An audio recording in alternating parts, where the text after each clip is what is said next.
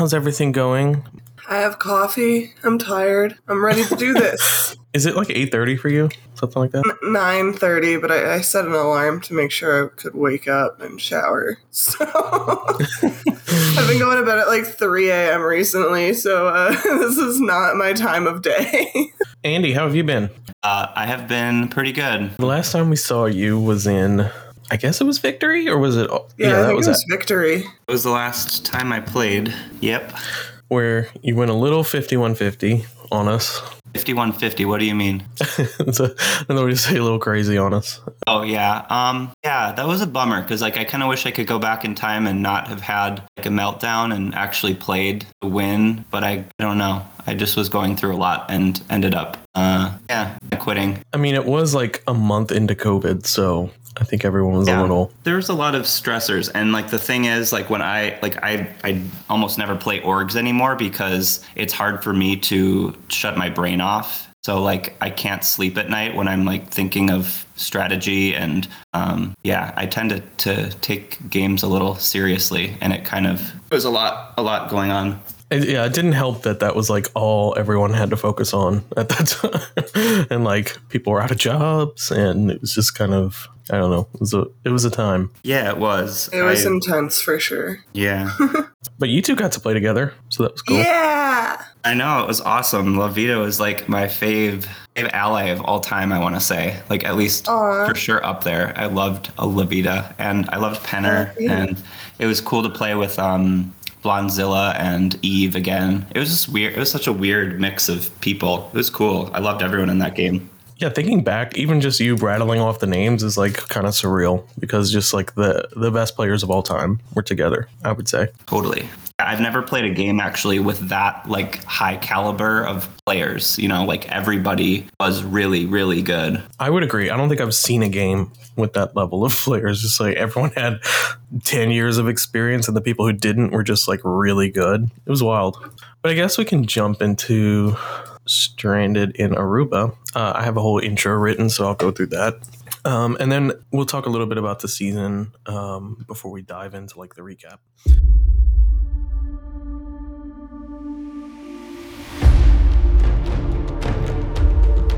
Welcome to the latest adventure in podcasting. Journey with us across time as we explore the rich 14 year history of Stranded. In order to look forward, we must first look back. This is Stranded Through History.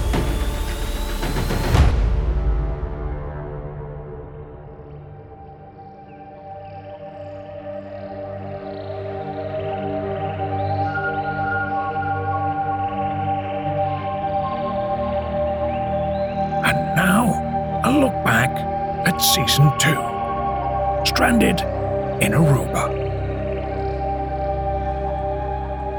Welcome back to the second edition of our new series, Stranded Through History. Joining us tonight is the lead Stranded archivist and my co host, La Vida. Hello.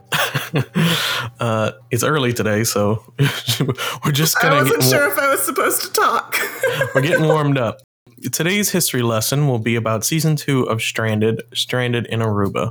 Joining us tonight is the runner up from Stranded in Aruba, Melinda, played by Stutz. Is this where I say hello? Yep. Hi. And he's here to give us his perspective as someone who lived through the experience. Uh, welcome to the podcast, Melinda. Let's journey back in time to January 8th, 2008, five months after the finale of season one, Stranded in Bolivia. Stranded is coming off of its first season, and this would be the first season where I am the main host. Unleashed from the creative restraints of season one, I started incorporating a few new twists, and I think instantly you see an increase in activity level and gameplay without the restriction of every player being brand new. Uh, we still see a majority of new players, but We added in a few veterans, namely Misty, Gary, Jamie, Shane, uh, to name a few, who had played in previous games of mine. One of the main differences between this series and the previous series was that you were uh, supposed to only play Stranded once under one alias, making each time you play unique. Of course, um, that immediately goes to shit as the winner of the first season of Stranded has snuck back into the season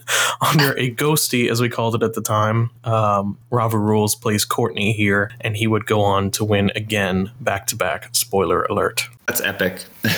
It's super impressive, just, you know, over the very first part of of Stranded's history, really. Yeah, and we're going to look at some parallels between his game in this season and in the first season. And we'll talk a little bit about whether that was an advantage. I think it was a huge advantage, but he was an accomplished player, so no knock at him, but I do think it's an advantage that he got to experience Stranded as the first winner and then got to play against people who this was their first Stranded experience. So let's just talk about Stranded as uh, in Aruba as a whole when I think back to the season, I think about how well rounded the cast was, especially compared to the first season where there was a lot of inactives and they had clear standouts. This season was kind of well balanced, where there were a very even field of big characters. And I think each character was different, but they each brought something special. Whereas I think the first season, while they had a lot of you know, I mean, you could say the, the characters there also brought something, but I think they really had standouts with Joel, Gretchen, and Greg.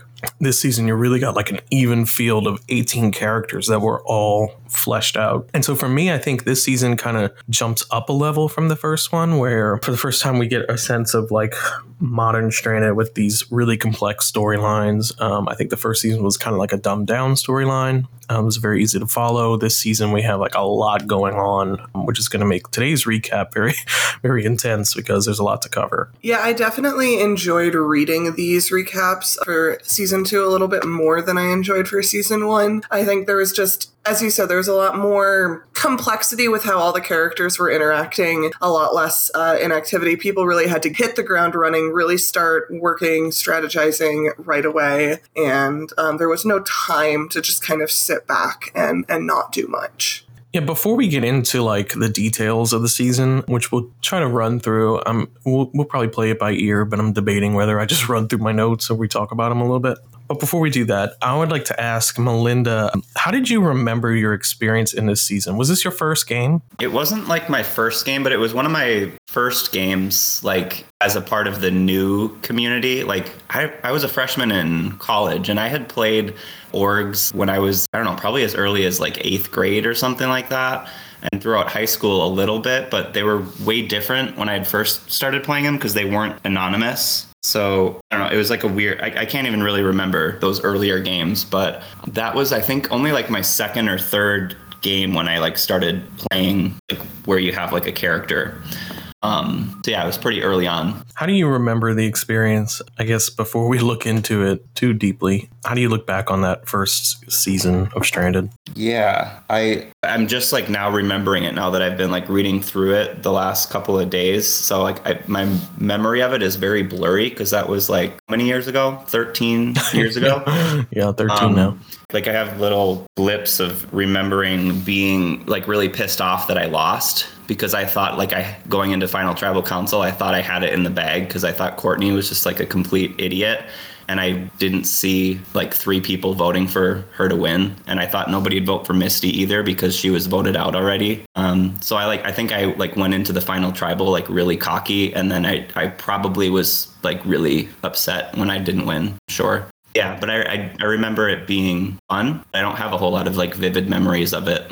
Yeah, I, I, would say honestly, I mean, obviously, I, I remember the experience, if that makes sense, more than like specifics of the season because it was so long ago and it wasn't like a clear cut storyline like the first one was. I just kind of remember the vibe of that season, which was very upbeat, fun, and really the first time we had like a fully active cast. Uh, so the energy was definitely there, and everyone was really playing to win, which we'll get into. So I guess let's go ahead and start the recap. Episode one, we start off the season with two tribes of nine.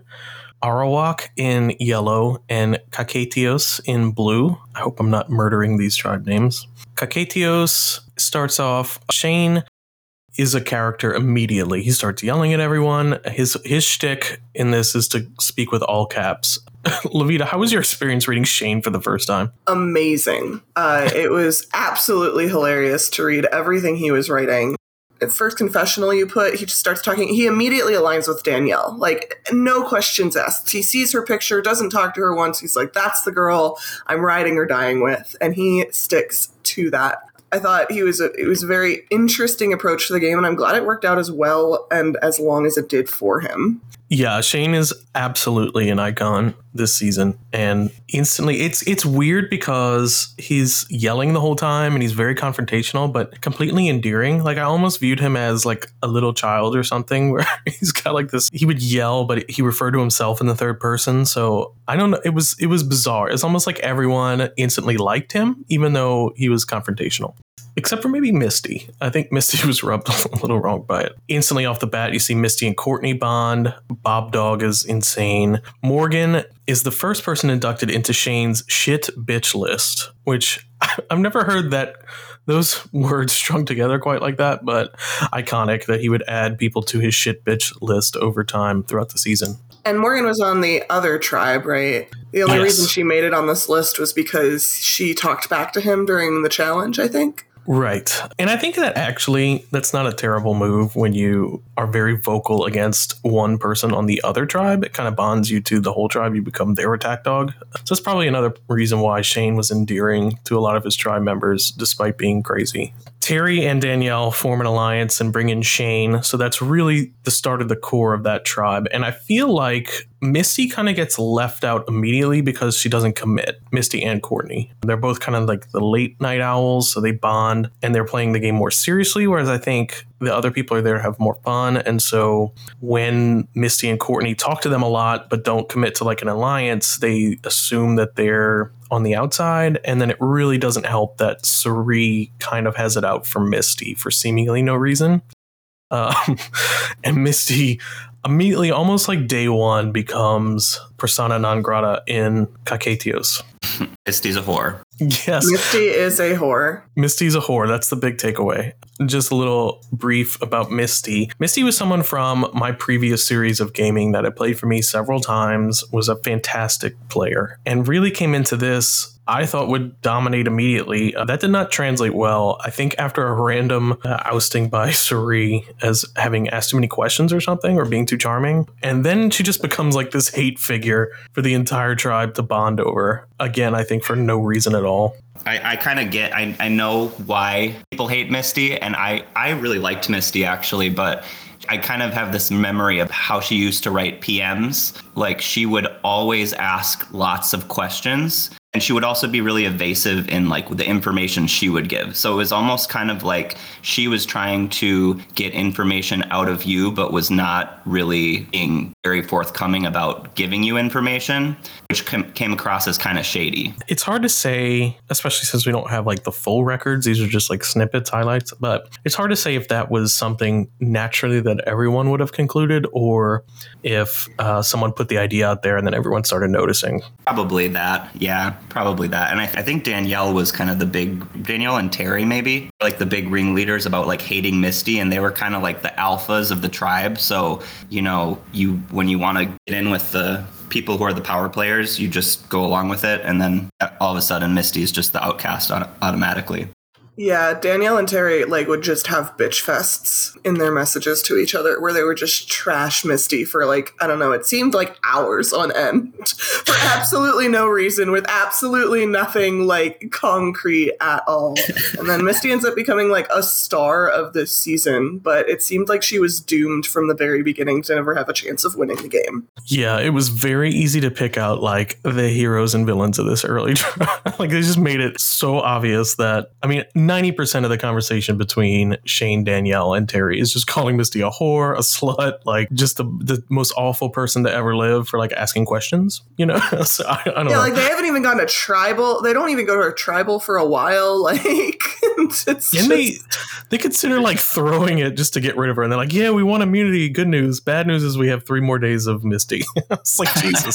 I mean, it's certainly fun to read and they're, they definitely had fun with it. But yeah, it's just like, good Lord, who did did she hurt? I love like outside of the game. Like once I got to know Misty post Stranded, like we talked a lot on AIM. I think he, she lives in Singapore. He well, it's a he. I think he lives in Singapore. Mm-hmm. I don't know if he still does, but um, he was awesome. We had some really good talks. I loved loved him.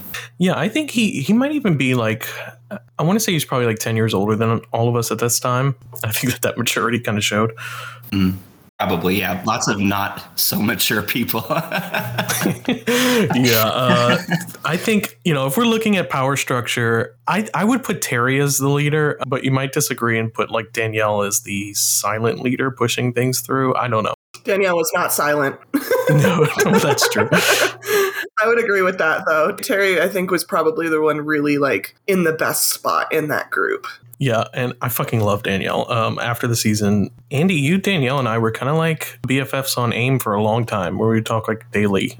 yeah, I loved Al- Alpo Alpo snacks or whatever. I know. I wish he still existed. I don't know where he is, Yeah, I but he hope was he's fucking alive. hilarious. I think he lived in Florida, and he was like ten years older than us or so. I want to say. I think he was like a lawyer or in law school at that time. Yeah, Was this our first stranded lawyer? Probably. Who knows if any of that was real? Though you know, like he could have been like a 15 year old. I don't know if we ever probably got to verify identity back then. No, we were definitely. I think everyone was a little like guarded on who they really were, and there was certainly Yeah. some catfishing going on. So who knows? Uh, but I tend to believe that it would it would be pretty elaborate to lie for that long and like for no reason. Oh, and I thought for sure he had he had to have been like a gay man, but like he would never have admitted to that. But got total I don't, gay I don't vibes. know.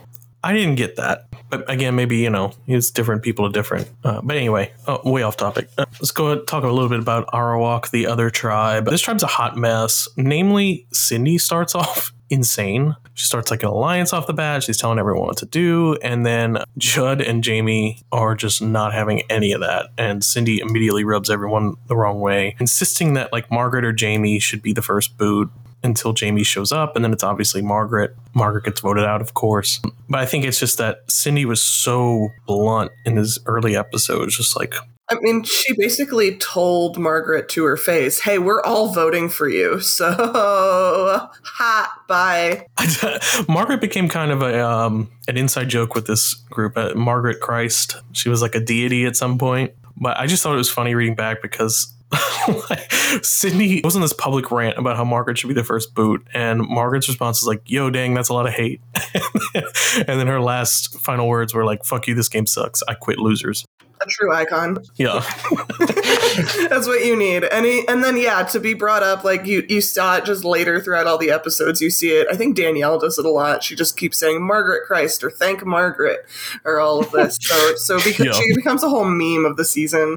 Yep. Um, okay, so moving on to episode two, Arawak, Cindy rubs people the wrong way again, makes a comment about keeping Morgan as the shield at tribal council. Yeah, Cindy just has no chill. She's just like calling people out to their face in public. Judd and Jamie solidify their alliance and uh, plan to get rid of Cindy. So And then this is here where the game like really picks up, where your where your twists really really show themselves. And I want to talk about this twist because it is a huge one for this game. Yeah, and full disclosure, like rereading some of these, I was like, wow, would not have made that decision now. Not sure on the the fairness of a lot of these twists, but I guess we'll get into that as we go. But I do actually like some of the ideas and concepts. The concepts are there, maybe execution is a little weak. On Kaketios, Misty sniffs out that Cirie is in closer than she claims. Cirie throws Misty completely under the bus, and I think I was impressed with how well Misty's reads were. As an outsider, Misty and Courtney were both incredibly savvy players who like knew that they were on the outs, knew people were fucking with them, and could like sniff out who was aligned with who just based off of that, which I was very impressed with.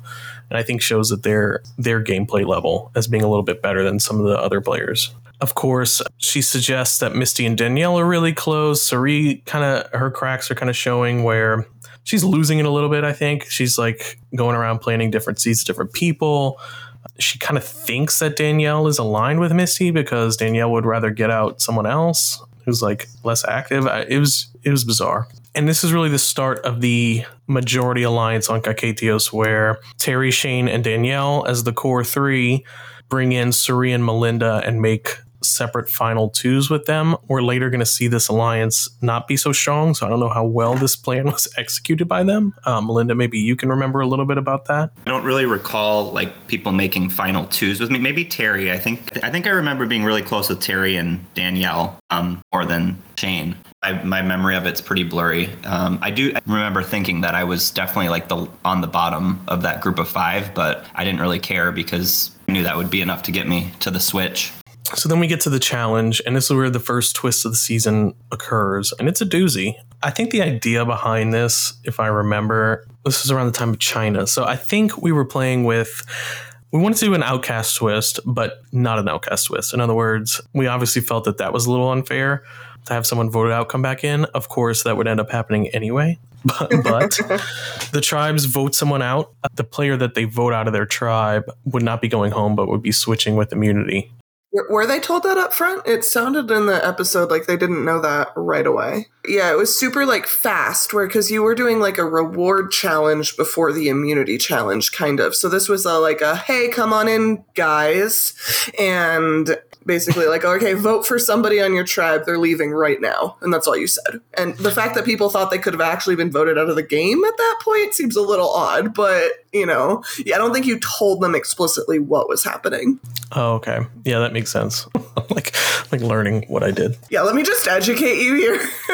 I have no memory either. You ran you could tell me anything and I'd be like, yeah, that sounds right. So, yes, they're voting people out and they do believe that they are going home. I think a little bit it stirs a lot of shit because obviously people, on one tribe, it was very obvious people wanted Cindy out, but on the other tribe, there were some hinky votes and like a last minute push for Terry. And I think that that really freaks some people out and really throws Cirie into the firing line.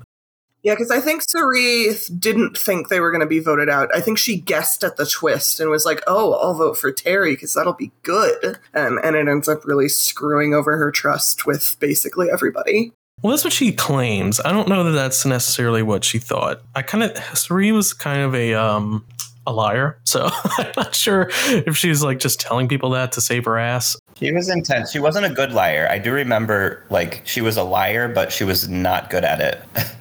Yeah. I remember that from whatever the second game was, All Stars. Yeah, she was a big. She had the habit of like backtracking on what she wanted to do and just going back to the other side. And, you know, like it was almost like she didn't have a clear mind made up. But during this challenge, Bob Dog and Cindy are voted out. The twist is that they're made immune until merge without the ability to vote or participate in challenges. So basically, they're just useless to everyone and complete outcasts. From- they PM? I can't remember.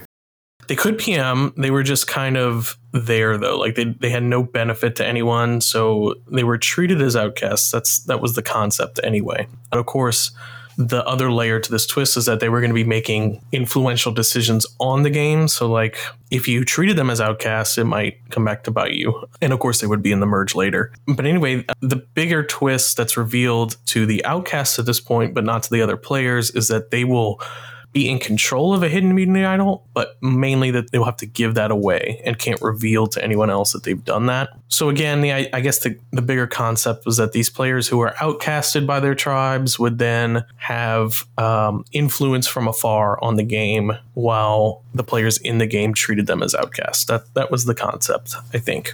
Yeah, this twist is crazy. It's just the the contemplation of okay, you can't vote. You have absolutely no impact at like the base level of the game, but you're also immune for the first, you know, half of it. And it's a really interesting way. It's like, okay, well, how are the players going, the players who have to vote and who could get voted out, how are they going to treat these people? And then how are these people going to approach it? Like, are they just going to say, okay, bye, fuck off till merge? Um, or are they really going to try to like integrate with these new people and, and try to use their influence to get what they want? It's twofold. I think Cindy really takes advantage of that and makes a, a strong bond with like Misty and Courtney. But then Bob dog is insane. So uh, he just is a, an outcast. I don't think anybody could talk to Bob Dog because uh, he's crazy. And yeah, can we talk about Bob Dog a little bit? Because I got that sense through the episodes too that he was like had no clue what was going on most of the time. It was a little insane. But I, I, how was that in game? Oh yeah. Do you remember Bob Dog at all, Andy? Like not much. so I I'm pretty sure Bob Dog comes back for All Stars too. I think he did too, but I I just think he was like an idiot. What yeah. my memory of it is. yeah, that's fair. Yeah, like, and, and, it's weird because I get the sense that he's actually not completely stupid. Like, you know, he talks pretty smart. He had like a pretty funny shtick and and brought in like references to Nietzsche and like it was. He can't be totally stupid, and he was really fun to watch. But I think he had like these grand ideas of how to play, and um, just had absolutely no execution or finger on the pulse of what was actually going on, and we just kind of had his ideas in mind. It was very hard headed about it. I get the yeah. sense maybe maybe he's intelligent but terrible socially. Yeah, total oddball. Yeah. Greek character though. Entertaining, but like not a great game player. So Bob Dog calls out Misty as the mastermind again, just you know piling on to Misty. Shane and Terry begin to make the Misty is a whore catchphrase. So that's really the this is the start of that iconic Misty bashing. Misty's a whore. On Arawak, Brandon loses the challenge for his tribe and he's got to go. So RIP Brandon. Nice kid, apparently, but just no game at all. So he couldn't image post, couldn't figure out how to post an image in the forum. It'll get you every time. Future stranded players know how to That's image true. post. We have tutorials for that now. And yeah, I was gonna say, and to be fair, like the uh, onboarding was not great in these early stranded seasons. So you know, it's still the time of like dial-up internet too. Maybe not. Yes, maybe towards the end of dial-up.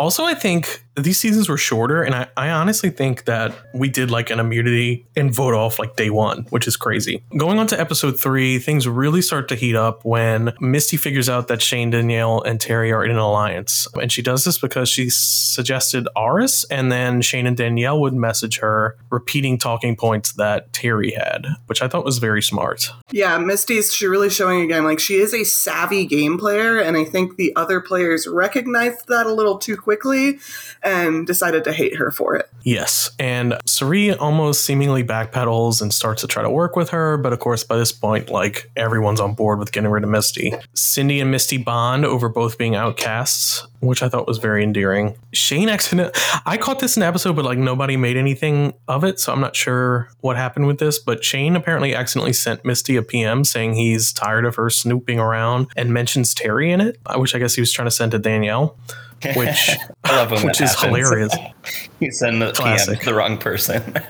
yeah, but I guess Misty never made anything of it. I think you know she probably just filed it into her arsenal. Misty's pretty savvy about that about telling what to who. So Courtney also is starting to clue in on the five person alliance. I think Misty and Courtney at this point read the writing on the wall that they're firmly on the outside. And Melinda, this is where you kind of start to pop up in the episodes. I think before this, you were very quiet. I didn't see you at all. But here's where you start to talk to Misty a lot and you stick up for her as someone that you like, which is some foreshadowing for later in the game when you ultimately end up aligning with her. Back on Arawak, Jamie and Rafe talk about how Gary, Morgan, and Judd are close. Rafe assumes Judd is making alliances with everyone. True. This is where Rafe, I think, starts to become a little bit of an outcast. But first, Brianna is the one to kind of throw Rafe under the bus. Brianna was a crazy person. You might remember Yema Girl, huge personality on Survivor Sucks, but early in this game, really not great with the subtlety of playing. Just really gets herself into trouble with Bob Dog, accusing him of throwing the challenge.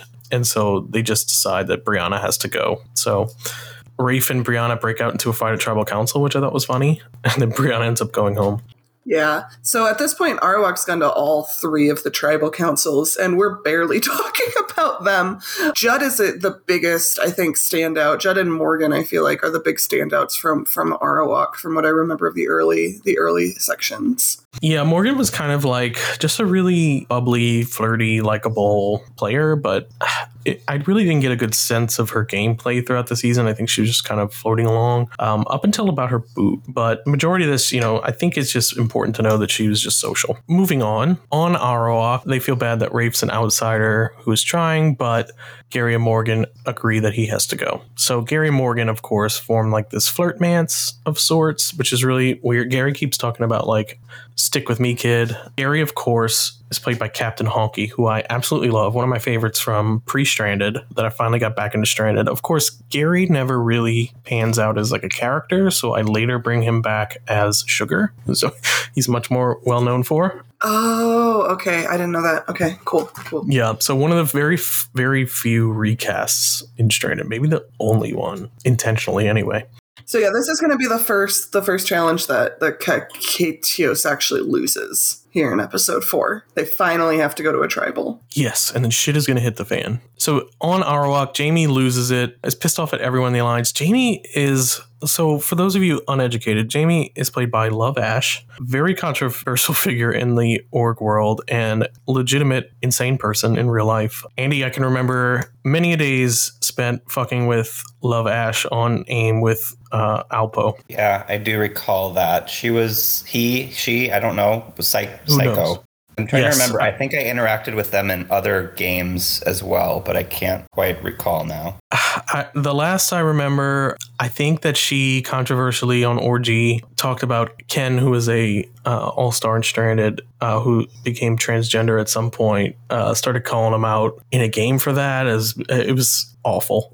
so I think she got banned, and that was the last we heard of her, probably. So that's Love Ashley. Uh, she, I can remember not purposely not talking to her and her messaging me every single day for a year. Just messaging me, Pooty, are you still playing games? You know, like a legitimate crazy yes. person. I wish I could have a I wish I could go back in time and read all of those AIM messages. I, on the other hand, am so glad that they are gone from the internet. Yeah. Do you think that they exist somewhere? Like Probably. Probably somewhere yeah, in the in the ether. To, like run for public office for sure. Oh yeah, they'd show up for sure. So anyway, this is really where Jamie's cracks start to show. And Jamie had this weird habit throughout the season of like I, the strategy is all over the place. I, I, don't. It's it's hard to to get a sense of. Anyway, Kaketios, this is their first loss. So Danielle and Shane tell Aras that Misty is the, is targeting him, and uh, they need to get her out. So we see Aras kind of go on the attack against Misty. Uh, just more Misty bashing, really. Misty and Courtney have sussed out that the Alliance uh, wants them out on the tribe. I think Terry is condescending. Boy, are they correct. Misty actually fucks up the challenge for the tribe. Not great already on a um, a tribe that hates her guts. She loses the challenge. She miscounts and they have to start over from one. At tribal council, Shane calls her out as having thrown the challenge. Cindy comes to her defense, but nobody's hearing it. Misty's voted out at this tribal council. So, so this is where I got really confused um, because I start I start these kind of recaps looking through like getting the boot list like recorded, uh, looking through all that. So coming into this, I knew okay, Misty gets Misty is far far far in this game, and then I, I'm reading through. Cindy gets you know her her outcast immunity and all of that, and then I I see the boot order. I'm like, wait a second, Misty is not on this boot order. How how is Misty getting a majority of votes? What the hell is going on right now? Um, and this is also where I think Danielle makes a very interesting mistake. I don't know if it, it I think it would have been a mistake long term. Um, I think the way the game ends up panning out, it's probably not as important as it um, could have been, but she purposely votes wrong here after leading the vote. That's right. Yeah, she votes for Aras. She votes for Aras, but she tells everybody to vote for Misty and then says, I'm going to vote for Aras for, for, for some reason. Uh, maybe to blame it on somebody else. I'm not sure. But everybody, like half the tribe knew she was doing that. She said it was because she wanted to throw off the scent of a solid alliance. Cirie and company don't buy that, and Aras in particular is kind of pissed off about it. So let's explain what happens with this Misty vote, because as you said, she does end up going far in the season. The hosts tell Bob Dog and Cindy that they can meet to talk about the upcoming swap. So the two outcasts, Cindy and Bob Dog, can now talk to each other and share information, uh, but they can't tell their tribe that the swap is happening under penalty of DQ. That's made very clear up front. Uh, Cindy tells her tribe that all these inside details that Bob Dog is telling her, thus revealing that she can talk to Bob Dog. And so people start asking questions. Shane's very vocal, calling her like a liar. And that's when it becomes obvious that she broke the rule. She started talking about their private conversation when it was made clear that they would be DQ'd if they did so. And I remember this this judgment call going on for a longer time Rudy Jamal was my co host at the time. I think he could probably speak to it a little bit more, but I think ultimately a previous call where she had cheated in the challenge when they were picking the sins. So the outcasts assigned the sin, the sins of the tribe, but they of course were not allowed to like give hints or anything. And she had broken a rule there. And so when this happened, I think it was decided that hey, she's breaking a rule. It was made clear she had to be DQ'd, and she's an outcast that's supposed to be an integral part of future twists. We can't trust her with those twists, so she had to go. And then you needed a new outcast. Correct. This is where like I don't think that this decision would have been made now. I think now the obvious choice is like elect a new outcast from the people still in the game. But it's an outcast twist, so we have the players voted out vote on the returnee. The vote ties, and then Cindy breaks the tie for Misty to return. Another questionable call. I think someone in the game was like, "That's bullshit." she cheats, and then she gets to decide who replaces her. Uh, I I think I would agree with that now, reading back on this. But um, it's just funny to like like think about them, just how pissed off people would have been about that. Like, just I'm just remembering that briefly. Like I mean, Danielle Jesus, they hated, especially. yeah, they hated Misty already. Now she's coming back into the game with immunity until merge as this new outcast. And it's just, you know, you asked earlier about that five person alliance being a good or bad idea. I think if if the game had gone like without Misty coming back, I think that five person alliance might have ridden far, far down the line. But with everything that happens with how Misty comes back and then the swap right afterwards I think it really sets it up to be like Misty's story for the game. Rigged, rigged. It, uh, it's delicious and so fun to watch, but uh, complete bullshit in retrospect. Like Misty has like such control over the rest of the season when really like I don't that's not fair. So a lot of controversy around that. However, the story that falls out is fantastic. Uh, so, you know, we'll roll with it. So yes, Misty comes back and then the outcasts get to, to pick the new tribes. That was the task at hand uh, before she came back. So, of course, Misty, being the savvy player she is, decides to structure the tribes in such a way that the Power Alliance could be split up, which I don't think Cindy or Bob Dog would have been able to do. No, no, she definitely had all of the info at that time, just being voted out. She knew exactly what she needed to do to make sure she could get the best leg up going into the merge as possible. So, I mean, she played her incredibly. But again, I think this was just a player who, from the beginning, she just had no shot of winning the game, even though she played, I think, a really good game. Yeah, I would draw the parallel, speaking of sugar, to sugar in Gabon, where it's a player everyone kind of knows pissed off too many people and at this point like it's not fair that she's even in the game so she has no shot of winning uh, but she controls basically the whole season from afar i, I would say going into this new Arawak consists of Danielle, Shane, Aras. So that Hinky vote is going to come back to haunt Danielle. And Rafe, Morgan, and Jamie. Right, Morgan, Jafe, and Rami. So the other tribe has Terry, Melinda, and Aras, with uh, Terry, Melinda, Cirie, with Gary, Judd, and Courtney on Kaketios. So on New Arawak, Shane instantly bonds with Rafe by calling him Gafe, which I thought was hilarious. Danielle and Shane are seemingly relying on Terry throwing the challenges. And there's a reason for this. Um, because Shane had made a public post in their camp, in their original Kaketios camp or whatever, about this swap strategy.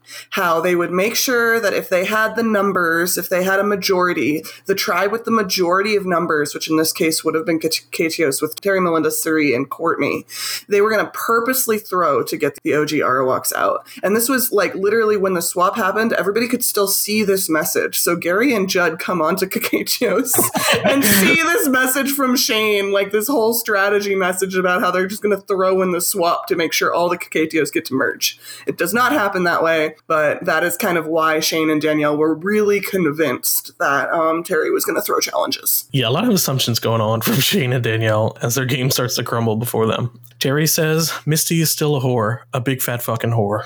Terry goes full villain in the swap, by the way. his, his poster ridiculous. Cirie rats out Danielle as voting for Aras and blames everything on her to Misty. So th- this Aras vote is really coming back to bite Danielle in a big way, mainly from Cirie. Knowing she was on the outs from the last vote, Courtney immediately spills the beans to Gary. Misty and Courtney think Melinda would flip and has been strung along by the main alliance. I think that ends up happening, but not as quickly as they had hoped. But this is kind of the start of that conversation where Misty and Courtney start to pull in Melinda.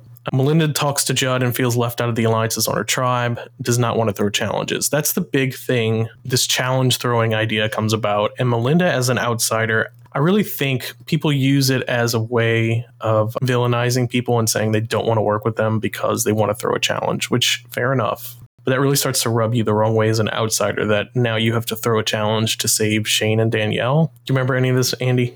Um, I just remember like knowing I, I was I remember knowing that Courtney like knew she was on the outs, so I knew Courtney was gonna flip. So at that point, I can't remember was Misty able to vote even or no? No, So I remember like thinking, well, we're basically don't really have a majority. It's more like three three. If I stick with Cirie and Aras, it's going to be a three three split. So like you know, I, I figured it was the right move, and, and I also knew that that Cirie and Terry were kind of shady anyway. So I knew the right move was probably to to flip with um, Courtney and Judd and Gary. It's going to come out in a later episode. I don't think Kaketios goes to this first council. At least I don't think so. They do. Oh, they do? Okay. Yep. Well, then it comes out in this episode. Missy actually does get to vote, but only in the revote because early stranded rules, I don't even know when they changed. That's what I was going to ask. That was one of the things I was going to ask is when, if you knew when they changed.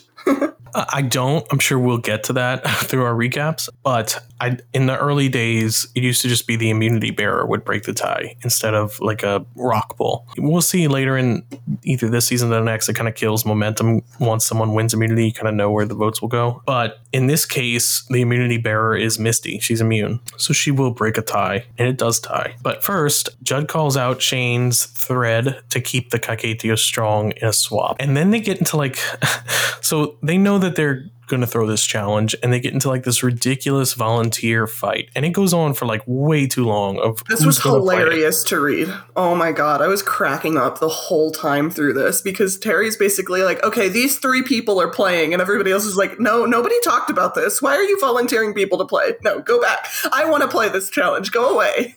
yeah like he said well melinda and i are playing um and melinda like you weren't even at this challenge so uh judd and gary are like well we're here we'll play uh what the fuck? She's not even there. You can't call like shotgun on challenges. And it was really funny because shane was piping in the whole time like yelling nope it's gonna be melinda and terry. He called it. And it was just like this ridiculous fight. And judd is uh judd the character. Wow. Judd and terry going head to head in this season is great. Judd starts calling off like who appointed terry the leader to just call out who's going to go in the challenge without even discussing it as a tribe? And so it's just like this 30 minute fight between these guys of deciding who will get to play until finally i'm like okay the next three people to post will play. And of course it was I, judd ends up playing i think right judd I think terry and- Melinda. I don't, I don't think um, Andy ends up playing because I think you were like, "Why am I getting pulled into this? I don't even care. I, I won't play. I'll sit out."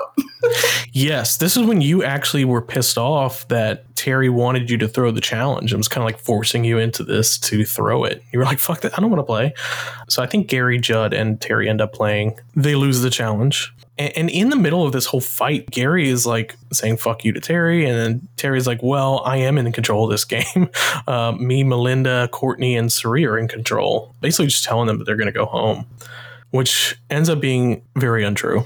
Arawak wins. Shane says goodbye to Judd or Gary, the character. The tribal council comes down to Melinda, Terry, and Cirie voting for Judd, I think. I think it's between Probably. Judd and yeah, it's Judd. Cirie.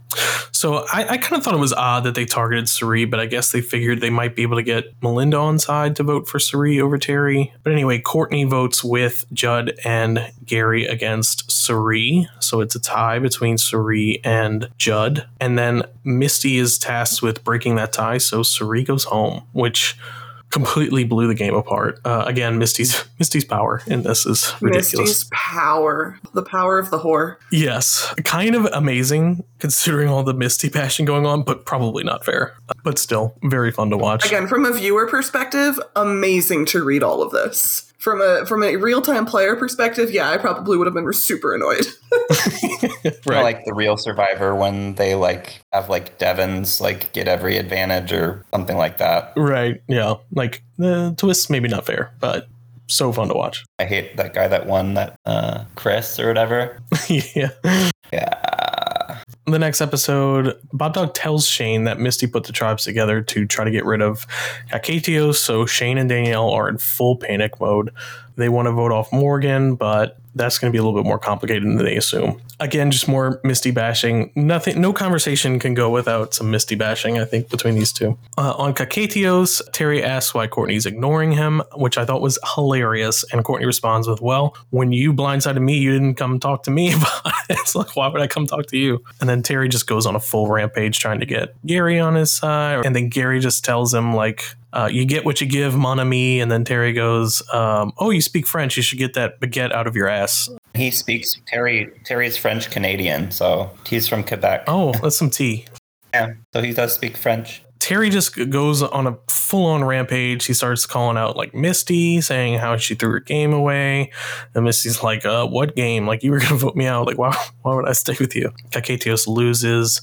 And Melinda, this is when you agree to vote out Terry with Courtney, Judd, and Gary. But of course, you, Courtney, and Misty have like this weird back and forth throughout the whole season where I guess you guys knew each other were threats, but you still kind of like talking to one another and you ultimately work together. But I constantly saw like a back and forth in the conversations where oh, Melinda's just playing us. She's not really committing to us. And really, you were kind of going back and forth on whether you wanted to work with them too. Sounds about right. Yeah. So Terry goes home, not without calling Misty a whore one final time. On the next episode on Arawak, the Misty bashing continues. This is when Danielle makes her prayer to Saint Margaret, um, which was actually hilarious to read because it also calls out Misty in the prayer. Once the immunity challenge takes place and they lose, this is when the shit hits the fan. They don't have time to scramble. So when the confessionals go dark, they just assume Aras is going to vote with them and it'll probably be a tie. But Aras immediately talks about voting out Danielle in tribal council. And I actually thought this was kind of a masterful play by Shane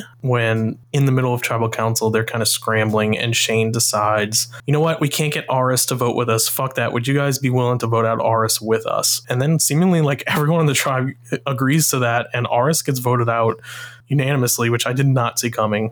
But is another lesson of like, you know, if you're gonna flip, make sure you do it quick and silently, probably. Yeah, this was another hilarious bit to read in the episodes for anybody who's listening who thinks they might want to like check any of this out. This live tribal where they really don't get any chance to talk beforehand was gold. It was it, so so entertaining, and um, I think there had been something earlier in the day where maybe Shane and Danielle were trying to get Rafe to flip with them and vote out Morgan. not Morgan. Was it Morgan or was it who, who else was on there? Um, bu- bu- bu- bu- bu- No. yeah, Jamie? my, Jamie. I think they were going to yeah. try to get Rafe to vote out Jamie and use Aras for that, but Aras wasn't having any of it. He did not want to vote out Jamie, and that's when the shit really hit the fan. This is also where Rafe starts to be hated by the Arawaks. He was already kind of on the outs, but this really seals his fate where Danielle tells Jamie that Rafe said, this is confusing, but he said that Rafe sent, he said that Rafe said that Jamie sent all of Danielle's PMs to Morgan. So in other words, Danielle's throwing Rafe under the bus for throwing Jamie under the bus, basically. so Jamie's pissed at Rafe, uh, is like, why would you throw me under the bus to Danielle? It's, I just love all the all the self righteous of you were on the bottom of our group. How dare you go against us when you realize that? Oh my god, you see that a lot in this season. I was gonna say if there if there's a theme to this season, it's like the obvious outcasting, and it's fitting that there are outcasts in this season. The obvious outcasting of people and how that comes back to bite other people. So if you're in stranded, you know, if you want to outcast people publicly, that's er- entertainment for us, but probably not the best idea. So, yeah, we definitely see them oust Rafe, who was on the bottom anyway. And Jamie, Jamie, the cracks really start to show with Jamie on this one. Like, he's pissed that Rafe ratted him out, even though he was actually being pretty underhanded about the whole thing. But anyway, so this is when the merge happens. This is the new Ojeda tribe, which will always wear pink. Uh, Misty and Bobby are officially back into the game, and they have to give away their idols. So Bob Dog gives away his idol to Rafe, which was a questionable decision, but I guess they had a bond. And then Misty gives her idol to Courtney. No surprise there. And they cannot talk about this idol. They have to pretend it does not exist. They cannot tell anybody they had this opportunity. Can the recipient say that they got an idol? I was a little less so- clear on that. Okay. So the idea was that the outcasts can't tell everyone I'm giving it to this person, so that they can't just like weaponize that. They had to let the recipient of the idol tell people how they got it, which they do. Rafe does it first. I believe he tells people that uh, Bob Dog gave him the idol, but not many people. He, he wanted to kind of keep it close to Vest, whereas Courtney ends up telling more people after it's revealed that Rafe had Bob Dog's idol. Uh, but that'll come up in a later council. So obviously, Shane and Danielle are full on pushing for Missy. Danielle attempts to flip Judd, but then Rafe informs her that he's gunning for her. Gary tells Danielle that she should be gunning for Rafe. So last minute, Gary comes in and says, like, hey, you should probably gun for our outcast Rafe. So there was like some last minute things. I did think it was funny in Tribal Council that Bob Dog brings up Bolivia and says that Ravu Rules was the one who knew how to play, and Judd call, Judd calls him obnoxious. Meanwhile, he's there as Courtney. Another unfair advantage there, but You skipped the uh, two hour immunity challenge. Please never, ever bring that back. That sounds awful. We used to do that a lot. But yes, Shane in the immunity challenge, the twist is an endurance. So they had to post once a minute counting and they would be tempted throughout. So Rafe wins an advantage in the next immunity challenge and Judd wins an extra vote. And they opted to take those in exchange for dropping out of the challenge. Uh, Shane wins immunity after two hours and two minutes. Very impressive. I think underlining like how while Shane was insane, he was actually not that terrible of a player and was there to win. It was a dedicated insanity. Yes. so Danielle is voted out after all that scrambling. Uh, in the next episode, Jamie really starts to stand out as someone who's stirring a lot of shit. Shane then goes on a rampage. I thought this was funny. He he posted like a, an image of someone flipping the bird to Melinda for not telling him that she was voting out Danielle. So Melinda, you kind of caught some hands from Shane after this Danielle vote. Yeah, I, Shane hated me from that point on. I, I don't think I really had much of a choice but to vote Danielle out though at that point. And I don't think he should have been upset with you anyway, because Shane and Danielle spent most of the swap just assuming you had flipped and like being absolute dicks to you in their in their messages to each other without ever talking to you. Right. They just True. assumed. Yeah, and they would like come to you saying, "Why did you flip?" And you're like, "I didn't fucking flip. What are you talking about?" Yeah, But this is really also when you get away from Shane and Danielle and start having like these lengthy conversations with Misty. So this is like the start of you and Misty becoming close. Uh, I don't think that it it solidifies in this particular vote. It will in the next one, but this is the start of that. And it's also when they they see Rafe and Bob Dog as the outcasts. So they know Arawak doesn't really want anything to do with Rafe and Bob Dog. And this is when you and Misty talk about potentially using that in the future. And I know that Misty really starts to gun for Jamie here, but uh, decides it's probably too early. yeah. I think I think my ideal final five would have been Bob, Dog, Rafe, Courtney, and Misty, and then at that point I'd be like the swing vote between the two. Right. players. So Judd, who is a huge character, actually a really savvy player. Like I give him a lot of credit on that swap, but unfortunately he's incredibly arrogant and loves to tell everyone how good of a player he is. He says he wins immunity because of course he did. He's better than everyone.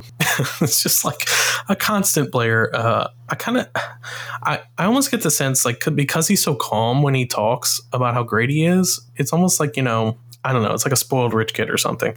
That tracks. That that that's a good analogy for for You know what I mean? being like the the privileged rich kid who just gets everything his way and thinks he owns every like every decision and the world spins on his finger. Yeah, and like it probably does. So like you may not be wrong, but it's super annoying to, to read. And it, it will end up catching up to him. So as it usually does. Judd Always. wins immunity. He pushed for Rafe during this. It's almost like a last minute thing, but then Misty kind of cockblocks that immediately. She's, she tells Rafe that he's the target and really uses this to get Rafe on her side. And Rafe has the hidden immunity idol. So he plays that, and Shane goes home.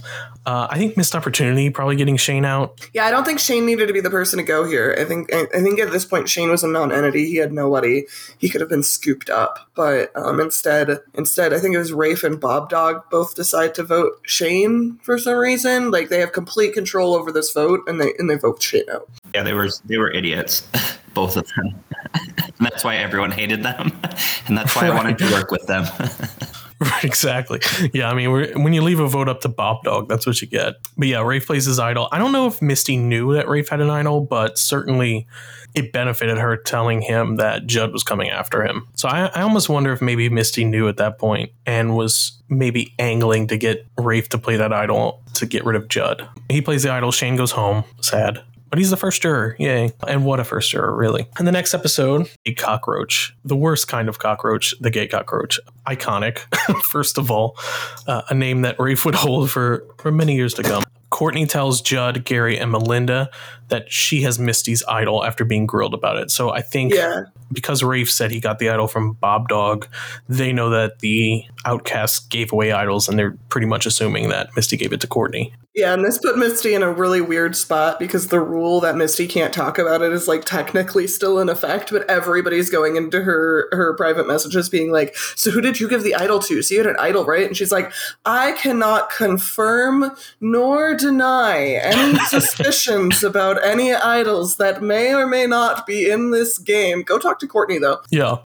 I gotta say, I Misty really draws a lot of parallels to your game, La Vida. Oh, okay. I think M- Misty is kind of like an early La Vida in this, like very much pulling the strings I, from afar. I am a whore. and you are a whore. No. That- that's not what I was going with that. I could but see sure. that totally. Yeah, they're they're they're similar. I can see that as someone who is closely aligned with both. Yeah, no, I do take that as a compliment. I think I think Misty pla again, reading all this back, I think Misty played a great game. Getting the placement she did was um, kind of sad, but I think it was just set up that way. Yeah, and we'll see more from Misty in seasons where she's not like this.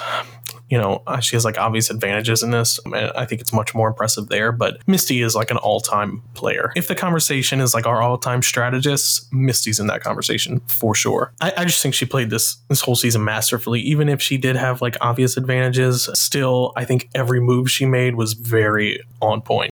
So I don't want to take that away from her. This is when the alliance finally forms. Rafe starts venting to Misty about Jamie's lies. Misty and Melinda have already been talking, so this is when they start to see, you know what, maybe we should take Rafe and Bob Dog instead of Judd and Gary or Jamie to the end game. And that's really going to set up the end game here where an alliance of five forms between Courtney, Melinda, Rafe, Bob Dog, and Misty. That is not a smooth sail to the end, but uh, this is the start of that. This is what you were talking about earlier. That was your ideal. Uh, we're going to Yeah. see Bob Dog go full Bob Dog though, so don't don't don't write that end game in just yet. No, their erratic behavior kind of probably screwed that up. It was the ideal scenario if I could have just done things the way I wanted them to do them. Uh, and then we see you guys pull in Rafe. Rafe's all on board because, of course, everyone hates him at that point. And then we see Judd and Jamie decide to, all right, let's pull in Rafe now. Let's let's tell him, you know, you're not necessarily going home. Which not a terrible move, but a little too late because, of course, Melinda, you and Misty had beaten them to the punch on this one. And I think it probably was too late because, of course, they had been bashing Rafe this entire season. So, you know, who's he going to go with? People who got into him first and offered him a lifeline, or the people who, like, put him in the bad position to begin with? So then, of course, we see more Bob Dog being Bob Dog. Of course, it couldn't just be a straight up vote. Bob Dog seems to want, like, Jamie to stay around, even though Misty is hell bent on getting rid of Jamie. And Misty will end up getting her way. Uh, she wins immunity in the numbers challenge. Usually, numbers is a pretty good precursor to, like, who is in the power of the tribe. So Misty winning that is not a shock. And just goes on to further say how much control she had of this tribe at this point. But then Bob Dog pre-votes. So and they have no idea who Bob Dog pre-voted for. So Misty and Courtney go into full panic mode. They tell Judd they're planning on voting for Jamie, hoping he'd go with them, but Judd has like an extra vote, so it's a hot mess. But Jamie ends up does end up leaving there. Yes. So Jamie is voted out, even though it's kind of up in the air. And then they're hit with another twist that it's a double tribal council. So there's a quick, very quick immunity challenge, which you win, Melinda, your first immunity. I think it was like just a math equation that you posted first.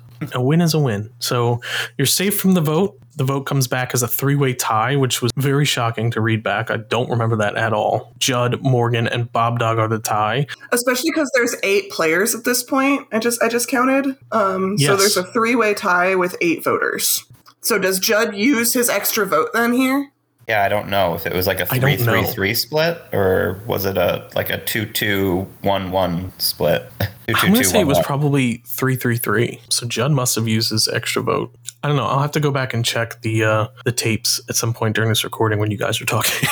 I know from reading the final tribal council that me and Misty voted for Judd, but Courtney voted for someone else. I kind of tried to use that as like a bad move that Courtney made in my FTC. So Jamie's voted out. Then there's a tie between Judd, Morgan, and Bob Dog as the immunity bearer. Melinda breaks a tie. This is what you're talking about. Melinda makes the big move and votes out Judd. Uh, this is really where you step up in the game and go from like this floater under the radar player to like a real power player in this game, which I think was a, a great move for you. And actually, reading all this back, I was kind of shocked it wasn't more obvious that you win in the end, but we'll get to that later. Melinda makes the big move, votes out Judd. Jamie has a meltdown and talks to someone outside of the game and is removed from the jury, so Danielle takes his spot there. Oop. Yeah, uh, Jamie's true crazy colors start to show finally. Who did he talk to?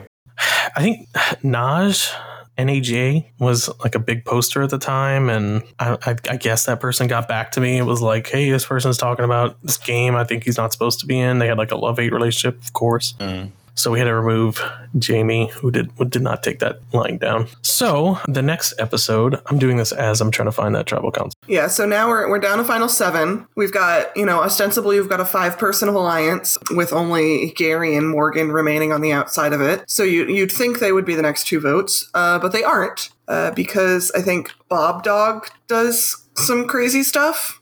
And, and just completely like tries to first he tries to target Melinda for some reason and then Courtney because of the idol and then not really sure what he's doing. Yeah, Bob Dog has like plans of his own. I remember reading through it. They're like, you know, Bob Dog's kind of the hardest person in the world to talk to. Like he was very stubborn about wanting Jamie there, but he thinks because Jamie would likely flip to them, but then he could vote him out quickly. It just made absolutely no sense and was very frustrating as people time and time again tried to get him to come to his senses and just vote for Jamie. And this was the previous tribal council, but this tribal council, he is he talks to Rafe and wants to blindside Courtney to get rid of the idol. Yeah, and so Misty, I guess, finds out about that, and and and her counter is to blindside Rafe so that Bob Dog won't come after the idol because they'll get Morgan and Gary to vote out Rafe. Yeah, I'm, I'm pretty sure Bob Dog and Rafe at this point had started to make moves against Misty and Courtney. Misty wisely started making connections with Gary and Morgan after Jamie and Judd had left. Those two were kind of on their own. So she said, Well, let me see if we can work with them and get rid of Rafe before they can make a move on us. Incredibly savvy player. Like, that is totally the right move. And I don't even know if, I don't know who else could have thought to make that move besides someone like Misty, who had like very good working knowledge of everything. So she does that and they get rid of Rafe. And it looks like Melinda, you might have been working with Bob Dog and Rafe on this one. Like you I don't think you wanted to get rid of Rafe. So you were trying to get rid of Morgan, but Misty, of course, ends up getting her way and Rafe goes home. Yeah, that sounds right to me. I feel like Morgan and Gary I definitely didn't want anywhere near the end game. Yeah, because it was kind of it was interesting how hated like I feel like Rafe and Bob Dog were like universally hated and so was Courtney in my mind and so was Misty. So I was like thinking that would be an ideal final 5. Right. Yeah. I mean, why wouldn't you? But obviously, for Misty's plans, she wants Courtney with her, and they're coming after Courtney. So, you know, I guess she assumes keeping that idol is probably a better move. In the next episode, Bob Dogs calls Rafe a wild card. Glad he's gone, even though, like, he was working with him. It's just so odd. This is when Morgan comes up with a plan to blindside Courtney with Melinda and Bob Dog. So immediately, Morgan and Gary flip to Melinda away from Misty, who just basically saved her. Melinda decides to tell Misty about the plan to boot Courtney. She waffles on telling Courtney to use her idol to blindside Morgan. So basically, I think Melinda at this point, you were kind of weighing your options. I don't think you necessarily wanted Courtney and Misty gone because they were your best allies in the game. But I think at the same time, I don't know that you wanted to go with Morgan or, or anything like that. So I think at this point, you were like, well, I, I really want to get rid of Morgan. So that's kind of where it, it led from there. Yeah, I figured that like if Morgan or Gary got to the finals with me, I would be at a disadvantage to win because like Shane was already not going to vote for me, and then probably Judd and the other of Morgan or Gary would vote for them to win. So like they were kind of the bigger jury threats. Right. And you win this next individual immunity, but uh, interestingly, this is kind of where Courtney starts to crack. You know, in Bolivia, we saw a lot of her paranoia, and it really benefited her that, or him in that season, that he had Rudy there to kind of calm him down and tell him what was going on. And really, you see that again with Misty and Courtney. Uh, it's almost like yes, Courtney was a, a, great player. Joel was a great player. Um, but really, without Rudy or without Misty there to guide his decisions, I don't think he makes endgame at all. But the fact that it happened twice in a row can't be a coincidence, right? And the fact that Ravu Rules wins a lot of orgs outside of Stranded as well. So I think maybe his strength is making a close bond with someone who's calmer under the radar and kind of being the uh, front man of that alliance. Yeah, and we'll probably bring this up like after after we finish going through the the little episode recaps. But Joel and Courtney played for being the same person. They played very very different games, but that is one of the similarities that they did have.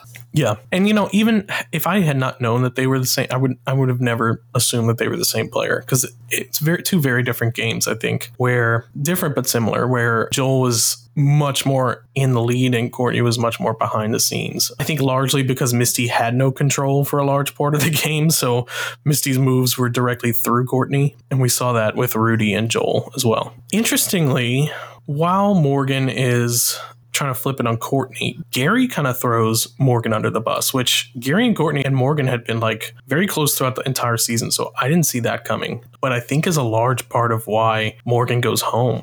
So Morgan is voted out after this was weird taking questions from the jury. It's almost like a pre final tribal council, but in the middle of the game. Uh, terrible decision. Wait, did the jury talk or just like based on the emojis they were posting? No, like they submitted questions that I re asked to the players in the game which is like horrible idea. I mean, I know sometimes even in er, uh, more recent seasons, when you're when the jury's like super active, you'll be like, "Hey, any anything you think I should ask during tribal?" But it's it, this sounds like a lot more explicit. Yeah, that's true. One of the questions was like, "Hey, uh, Misty, how does it feel going to lose in the final two? like, not something I should have revealed. The jury was thinking. Yes, but then anyway. I'm like, yes, I better go to the finals with with Misty. right, exactly.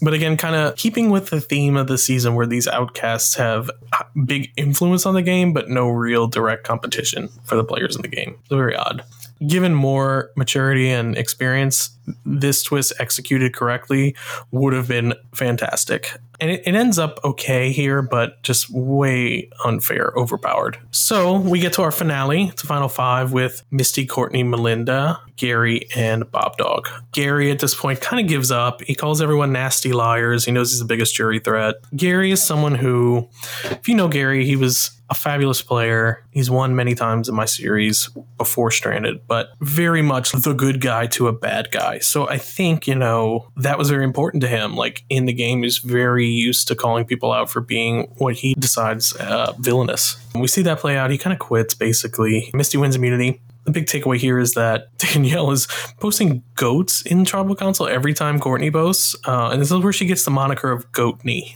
Love it. That that, that ends up going uh, going super well in the end, huh? yeah. yeah, not a goat, but maybe could have been at this point. In Danielle's actually was. Courtney plays the idol on herself, of course, and Gary is voted out. I'm assuming she doesn't need to play the idol. She just plays Zuka's last opportunity. Probably not. I don't think Melinda would have gone with Gary, and Gary didn't really put up a fight. Gary and Bob Dog. Although that, I don't. Melinda, what do you think? Do you think? Because Misty wins immunity. I think seeing all the goats for Courtney was like, I want to go to the finals with with with Goatney and Misty. Right. or Bob Dog. It didn't matter at that point. That final four was true. much more ideal than having Gary. Yeah, because I think Gary was like the outside threat that was very likable. And I've seen in the past Gary win, so I'm sure everyone was like, what's the alternative? Keeping Gary? Yeah, keeping Gary would have been a bad decision, I think, for all of the final four. So Gary goes home. In the final four, you make the revelation that you've never received a vote. You're the only one left to do that. Misty and Courtney decide to backstab Melinda and vote her out. I think it's kind of probably obvious at this point. Like between you and Bob Dog, clearly you're the better player. Right. And I just, I think, you know, at this point, like you're the clear front runner in my eyes going into this final tribal with Courtney being labeled as a goat and you having pretty good relationships with everyone besides maybe Shane. yeah. So you win this final immunity challenge. Congrats. Courtney and Danielle get into a, a fight in tribal council where Courtney just calls Danielle a fake bitch, which is great going into a final tribal. Um, and of course, Bob Dog is voted out. RIP to a crazy icon. And so Melinda or Andy, whatever you want to be called. Um, so you really made this decision because if you had forced a tie, you would have been the the person to make the decision as the immunity winner. So I think you explain it in your tribal council. But so why Bob Dog here? I can't totally remember, but I think just the fact that, like, for me, Court, I, I was much closer with Misty throughout. Like, Courtney, I just thought was an idiot. I just remember thinking, I just remember how hated Courtney was by, like, Danielle and the way she PM'd with me. I was like, this person is just an idiot. So I, I don't know. I, I kind of thought that, I kind of thought I had it in the bag no matter what, which in hindsight was very arrogant and I didn't apparently. But, um, yeah. So you guys read through Final Tribal more than I did, I believe. But in this final, I the one that stood out to me obviously was Shane's Final Tribal Council speech, which was incredible. Definitely go check that out if you have the time and are curious. And this was pre Scooby Doo reveal, so Judd makes the point of you know these are three under the radar players, and he asks who the true Wizard of Oz is, which I thought was a great line. Now we refer to that as the Scooby Doo reveal, which we'll get to in Peru, but uh, at this time is the um, who's the man behind the curtain And this is interesting too because Courtney sheds her dumb bitch persona here. Like Courtney really does Scooby Doo reveal this, which is funny because next season a different Courtney is the one to coin the term. Because Courtney had been, and one of the reasons I don't think anybody would have guessed it was Ravu Rules was because Courtney had been purposely changing the way she talked to people, and even in her confessionals, she, you know, all of her grammar, misspellings, just the casual nature, all of that disappears. And in Final Tribal Council, you see you see Joel basically. J- Joel is in Final Tribal Council, referring to Courtney in the third person and everything. Courtney did this. Courtney did that. Courtney did. Courtney went to the moon. Courtney planned this whole game. Courtney ran everything. Blah blah blah. It doesn't go great for our argument that Scooby Doo reveals don't work uh, because it did work, but I also think they don't work most of the time. I think it, they can work if you're a player like Courtney who actually did things that they can point to, but it's usually done by people who are not savvy players who are not actually in control of anything. So it's kind of like uh, it goes as like lip service at the final tribal. So it's it's not something I would recommend if you don't know what you're doing. Yeah, and it was also, you know, lucky that Courtney had a Misty there with her, which nobody was going to vote for Misty because she had been voted out of the game already, and so nobody, you know, a lot of the jury didn't think she deserved to win, even though she probably played one of the most dominant games. There was too much like interference for maybe people to consider voting for her. And then Melinda, as you as you said, you came into it all confident and cocky that you were going to win, and that might have rubbed people the wrong way too. Yeah, probably. Like reading through it, like now, I would have never, I would have chosen different words for sure. Like reading it back, I'm cringing a little bit, but yeah. So, what highlights from this tri- final tribal do you remember reading and have any thoughts on before we move on to the season as a whole? Um, I, ju- I just remember it like feeling like it was like me arguing against Misty and Courtney a lot. Like it was like a two on one bitch fest throughout. I remember being Yeah. super pissed off because, like, from my perspective, I thought that Misty was like standing up for Courtney when I thought Misty kind of carried Courtney along. So that's all I really remember. if the jury had split their votes between Misty and Courtney better, like you would have ended up in the with the win. A three two two would have been entirely possible there. Instead, it ended up being a three three one, and that's what really screwed you because obviously Misty broke the tie. I'm trying to remember. I don't know who. I can't remember like who voted for who. Like I, I know I got Danielle's vote for sure, but I don't know which other two jurors I got. I can't remember like Morgan Rafe or Gary or Bob Dog, two of those four, I suppose. I think I don't know. Some one person voted for Misty. I don't know if that was that Shane or was that Judd. You know, I have no idea. it might, who knows? It could have been Gary for all we know. Oh, it could have been too. Yeah, I don't know. This is the information I need, okay? I, I know. I'm Terrible. kidding. I'm kidding. the only information I need. Probably got Rafe and Bob Dog and uh, Danielle. I don't know. That's my guess. that would make Uh, I did find the answer to that three way tie, by the way. It looks like it was a two votes Morgan, two votes Judd, two votes Bob Dog. But at the final eight, that makes absolutely no sense. Maybe there was like people that one? didn't vote and they got self votes. I don't know. That must have been it because it was a live tribal. Maybe they didn't. Because in Stranded, when you don't vote, you don't get self votes. It's just like they don't exist. Didn't Bob Dog pre vote or something? I don't know. So that's what happened. 222. But anyway, yeah, I don't know how I feel about in retrospect. Like, I think at the time, Courtney as a winner was pretty epic because the um, Misty Courtney thing. But I think rereading this, you were the more obvious winner of this. And especially given Misty's overpowered influence throughout the whole season. I mean, she basically decided the winner as well at the end. Like, she broke multiple tie votes, gave Courtney an idol. yeah, like this was Misty's season. She just didn't win it. yeah, she just decided what happened throughout it. All in all, though, uh, for a second season, very chaotic, very fun to read, huge personalities all around, I think, and definitely like I think a level up from Bolivia as I'm reading. Like it was much more fun to read, much more open ended, and a lot more characters to delve into. A lot of these char- like a lot of the people from the season end up playing in future All Stars a lot. Like I think I played with what Sari twice or three times. Was Sari in the Mhm. Rivals game too or not? Oh, I keep thinking She wasn't in was. Rivals, but she was in Legends, and she went on to win that one. Really? But she was definitely Um, in All Stars. Yeah, because like when Judd and I had a pretty epic like storyline throughout three seasons where we ended up being the rivals or whatever. Yeah, the, I think overall this is just like the start of a really good cast that would stick around for a long time, really well-rounded cast, and really parallels a lot of the newer seasons much more closely than Bolivia did. I got that impression too. I definitely felt like this was this felt a lot more modern than Bolivia did for for coming right afterwards. It definitely felt like it had that, you know, it was very active the whole time. Maybe not super back and forth, but there were some, you know, interesting moves being made and then just like the twist presence too is a little bit higher, which we can, you know, maybe maybe not the best decisions, but, you know, came came for a entertaining watch. Yeah, I still think, you know, while I cringe at some of the decisions I made, I still think the twists itself were not bad. Like, I would probably reuse them in some capacity. Like, the ideas were there. And of course, this is season two. So, like, as we start introducing new twists, I think they get perfected as time goes on. Yeah, because you've used twists later on where people give up their ability to vote to be immune in, in a certain way. It's not necessarily an outcast,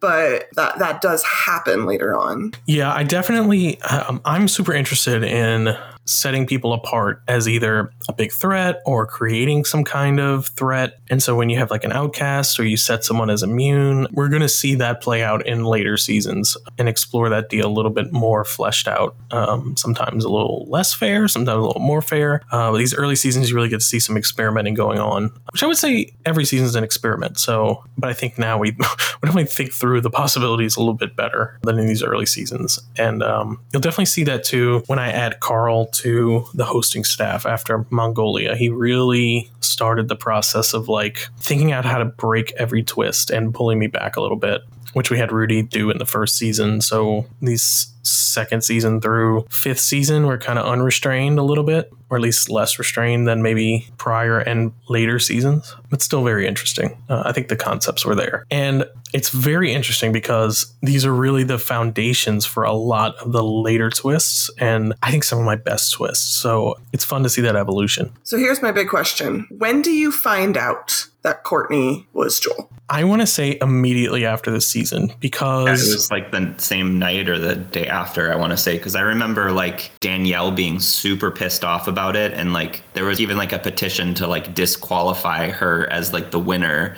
because it was cheating or whatever. And at that point, it's like, well, I don't know. Like, how do you do that? You know? um, Rudy spoke a little bit to it in that that you know Stranded started off as like okay we're gonna play this totally above board like no cheating no decisions that are biased which I don't know if that played out necessarily considering some of the poor decisions in this season, but intent was there.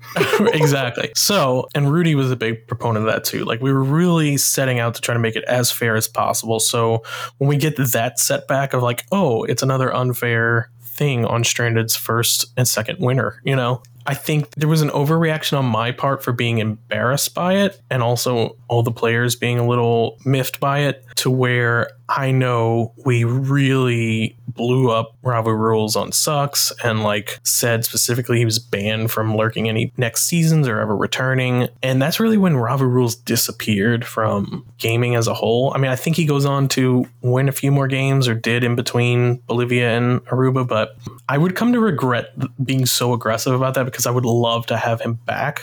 But of course, at that time, like I was hell bent on proving my integrity. So when that happened, I was like, furious that like oh it's another setback of trying to prove like that I'm honest and trying to be above board with how these games are run. So that definitely played into a lot of the drama with Ravu Rules being outed as the ghosty of Courtney. And I think he he came clean about it too.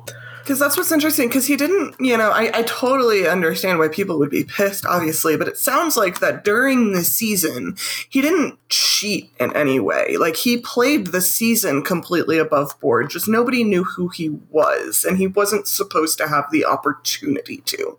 It's tough because you also have to remember this is season one and two, and it's the start of a new concept of games, right? Like I, I never had a series before. Like I did, my previous series were just games that I was hosting that had like names, but Stranded was like its own thing. It would have a, a, series of games that would be attached to it. You know, Stranded in a Aruba, Stranded in Bolivia, and so when that came into doubt immediately, there was like a huge pushback against that. And so, no, he didn't cheat, but the whole concept of Stranded was that people were going to only play once under one alias. Like that's the whole concept. Uh, yeah, he completely undermined that for sure.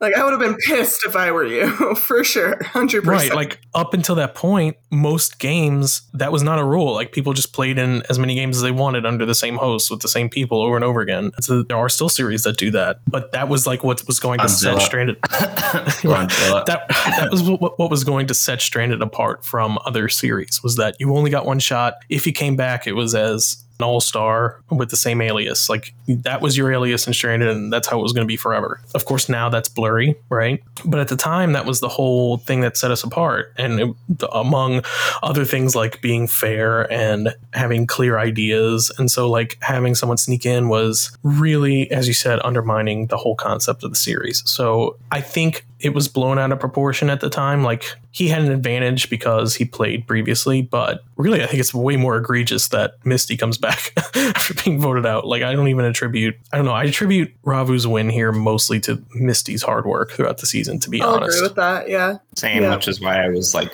pissed during the game. Yeah, I think, you know, if there's something to be pissed at Aruba about, it's not Ravu Rule sneaking back in. It's probably the decision to allow Misty to return after being voted out. But God, did she make the game so much more interesting because of it.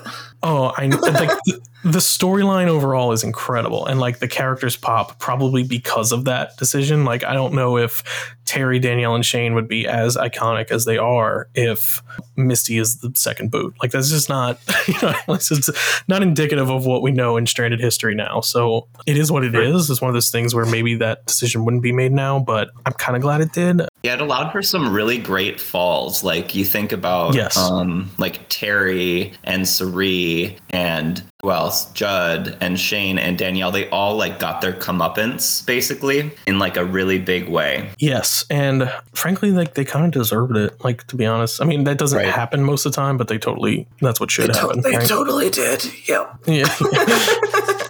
and really, it was it was fun rereading all this, and you know I had forgotten a lot of the uh, intricacies of the merge. I knew it was chaotic, but uh, I didn't re- remember how chaotic. Or you know, it's hard when things are such a blur when so much happens that you kind of don't remember the details. But getting to reread it and see like every time Misty wanted something to happen, it would happen, despite other people having different plans. That was really fun to watch. So definitely a very influential player in Stranded. Stranded icon for sure. Um, I really enjoyed this. I loved reading this season. I thought the characters were so fun. I think it really holds up and it holds up better than I remembered, which is fun. Uh, that's why I'm excited about doing these series because we forget a lot of the details, but getting to read those details again was fun after so long. And it holds up as an entertaining read. So like if you have the time and you're bored, go check it out. Oh yeah, I definitely recommend going back and reading reading some of these. At least uh, the highlights we pointed out for sure because they are long. Um, yeah. These episodes, you went into a lot of detail on these, um, which is sad that we we don't have them for every season. But know, for these I first know. few seasons, uh, they are they are really good, and there are some moments in there. I, I, definitely agree. It holds up really well. You can tell it's a product of of 2007, but reading through is just it's it's hilarious. It's it's a great read, very entertaining. And I think it says a lot. Like we're on hour two of this talk, and I there's still so much I could say about the season. Like yeah, um, here I am being like, okay, I need I need to go soon. yeah. we're, gonna cut bring this up, but I want to keep talking about it because it was a really good season to read, and Andy, I'm glad you played such a big role in it. Yes, huge characters, and even the characters that weren't huge go on to become huge characters in their many iterations. Like Melinda, you got called Melinda. I don't know if that that's obviously in All Stars because we didn't see that here, but uh, you become an iconic player who, as we'll talk about in future seasons, you go on to also come in a second place again and then finally win. But yes, I think this was a fantastic follow up to season one. I very much enjoyed rereading this. I can't wait for the next season. It's one of my favorite seasons as well. We'll get into that next time. Uh, thanks, Andy, for joining us. Thanks for having me. This was a blast. I very much look forward to getting this out to people to, to look back on this season. So, with that, that was your stranded history lesson for today. I want to thank you guys for looking back on season two of Stranded in Aruba. Misty's a whore. Misty's a whore. Misty's a whore. Goodbye. that was super fun.